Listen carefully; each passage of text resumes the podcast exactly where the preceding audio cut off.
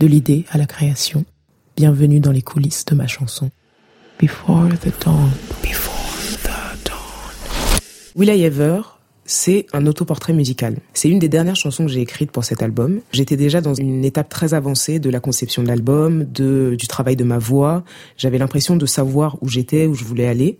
Et je me suis dit, c'est le moment de la totale honnêteté. L'honnêteté nue, sans détour, sans rien. C'est-à-dire, en gros, tu n'es pas en train de faire un exercice de production, tu n'es pas en train de faire un exercice vocal, tu es en train de d'avoir intégré toutes ces choses-là que tu as apprises et de dire maintenant voilà qui je suis j'ai décidé de faire cette chanson qui est un autoportrait musical où je me regarde dans le miroir, c'est ça le concept de la chanson, et je décris exactement ce que je vois. Mais donc du coup, ce que je vois est physiquement et aussi à l'intérieur de moi. Mais surtout, je me pose des questions. Et c'est une espèce de... En fait, je pense que cette chanson, c'est comme une conversation avec mon intuition. Et j'essaye de me reconnecter à elle. Et je lui dis, euh, comment est-ce que je peux te faire confiance avec tout ce qu'on m'a appris de euh, d'auto-sabotage, de ne pas en tant que femme, en tant que femme noire? Comment je peux faire aujourd'hui pour reconnecter avec toi et t'aimer et te value et te respecter et pas t'auto-saboter et pas te scarifier et pas et tout ça? Et du coup, c'est pas tant dans la plainte que dans la, la volonté de trouver une solution. Comment on fait la paix maintenant Et ce thème de paix, il n'est pas arrivé tout seul. Cette volonté de d'aborder ce thème, c'est parce que je, suis dans un moment où avec mon prof de chant, on travaille sur euh, un titre de Lauryn Hill qui s'appelle Peace of Mind, qui est un titre qu'elle a interprété une unique fois pendant son concert euh, MTV Unplugged. Et c'est une chanson qui n'est dans aucun album, qui n'existe pas par ailleurs, qu'il n'y a pas eu de version studio. Et cette chanson, I Gotta Find Peace of Mind, c'est ça en fait, elle se dit, ça y est, je suis arrivée à une période de ma vie où les relations toxiques, où les relations de contrôle, etc., j'ai compris que c'était pas de l'amour, et maintenant je, je cherche l'amour. Qu'est-ce que c'est l'amour? Il faut que je le trouve. Et baigner dans cette, dans cette, dans cette atmosphère-là, et puis surtout l'atmosphère de Lauryn Hill et l'histoire de Lauryn Hill, qui est en vrai euh, fondatrice, moi, de mon amour de la musique et de mon éducation musicale, je me dis, vas-y, c'est le moment. Et Lauryn Hill, en plus, c'est une artiste que j'ai jamais osé aborder, dans le sens où, oui, elle a fait mon éducation musicale, mais j'ai jamais osé, publiquement, par exemple, je ne fais pas de reprise de Lauryn Hill sur scène. Je fais un bout d'un rap, mais parce que euh, c'est plus dans le côté euh, ambiançage. Mais en fait, dans l'honnêteté de ce qu'elle m'a apporté et de dans la vulnérabilité de ce qu'elle m'a apporté, j'ai peur, en fait. C'est trop un monstre pour moi. Et je me dis, c'est le moment. Ça y est, t'as les cartes en main maintenant vas-y, utilise et fais quelque chose. Et donc je me mets à écrire des paroles sur une instru que j'avais déjà euh, commencé à créer à la base, qui est une instru très minimaliste. C'est un synthé, et plus précisément un Wurlitzer.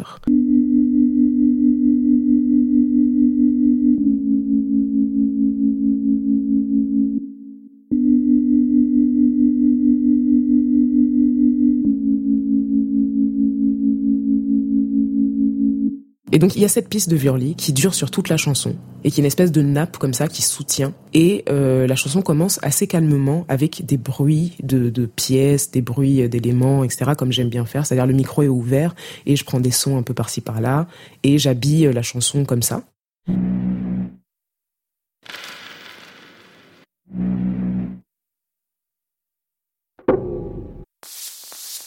Et je me dis en fait comme ce qui est le plus important pour moi c'est ce que je vais raconter et que je veux pas le noyer, je veux qu'on se concentre exclusivement sur ce que je dis. Donc je vais faire le truc le plus basique et le plus simple possible et tout va être concentré sur la voix. Et euh, dans cet exercice de d'honnêteté, plus ça va, plus ce que je dis est quand même euh, lourd de sens pour moi en tout cas. Et donc en fait au niveau de la mélodie vocale, ça monte en intensité plus la chanson avance, plus ça monte en intensité, plus aussi moi je monte dans, dans mon introspection, en fait je descends finalement dans mon introspection et dans mon ventre. Et donc la voix, en fait, elle suit aussi cette évolution-là. C'est-à-dire que j'ai commencé assez grave et petit à petit, je vais monter dans les aigus, mais toujours en restant avec cette voix pleine, affirmée, parce que bah, c'est euh, le symbole de, l'honnêteté. quoi. Donc je suis vraiment là dans mes tripes. That you know what's good for me, that you're my enemy. Will I learn to be? It seems I learned to love everything but myself. How do, how do, how do?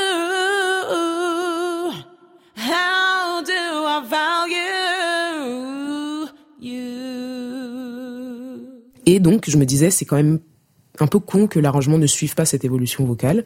Et donc, ce que je vais faire, c'est que je vais garder les mêmes ces éléments-là, hyper minimalistes, mais je vais faire monter en intensité. Et souvent, pour faire monter en intensité, pour moi, il n'y a pas d'autre choix que euh, de rajouter de la rythmique, en fait. Et donc, c'est à ce moment-là que je rajoute une, euh, une batterie plus précisément des éléments de batterie qui, comme d'habitude, ne sont pas joués euh, par un batteur organiquement, mais sont des sons de samples que j'ai pris de manière isolée et avec lesquels j'ai un peu comme dans, dans un puzzle euh, créé un beat qui me permet de monter comme ça en intensité avec la voix et d'accompagner la descente dans les tripes, quoi.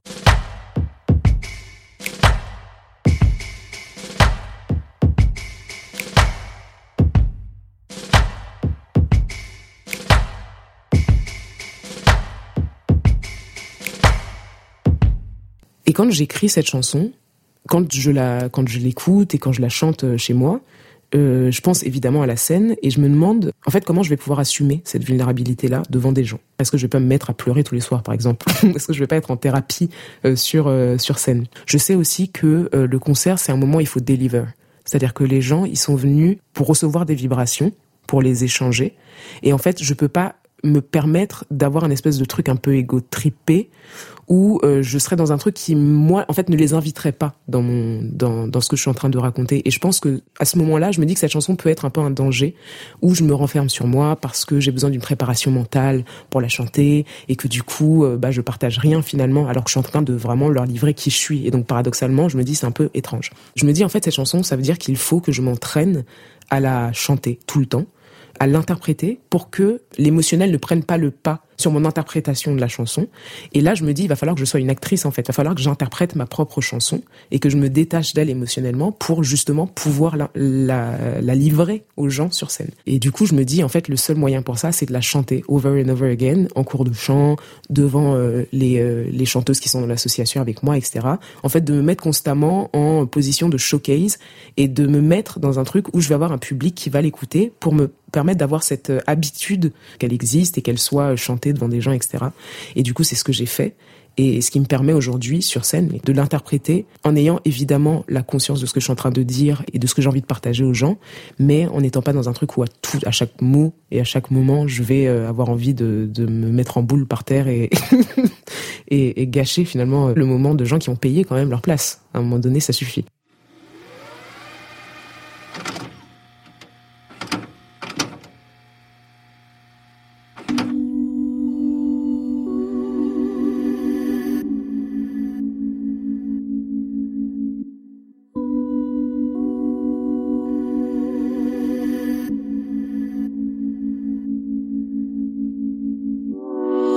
I see a butterfly minding a wooden body, trying to escape from reality. Will I ever love you?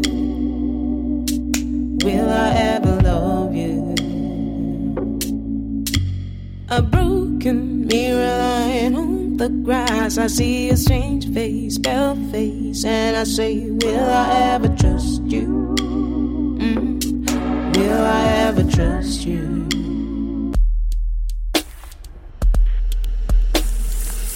Cet épisode a été réalisé par Nathalie Séjean. J'espère que cet épisode vous a plu, et si c'est le cas, je vous invite à laisser un commentaire sur Apple Podcast et à le partager. Je vous retrouve très vite pour le prochain épisode. Before the dawn. Before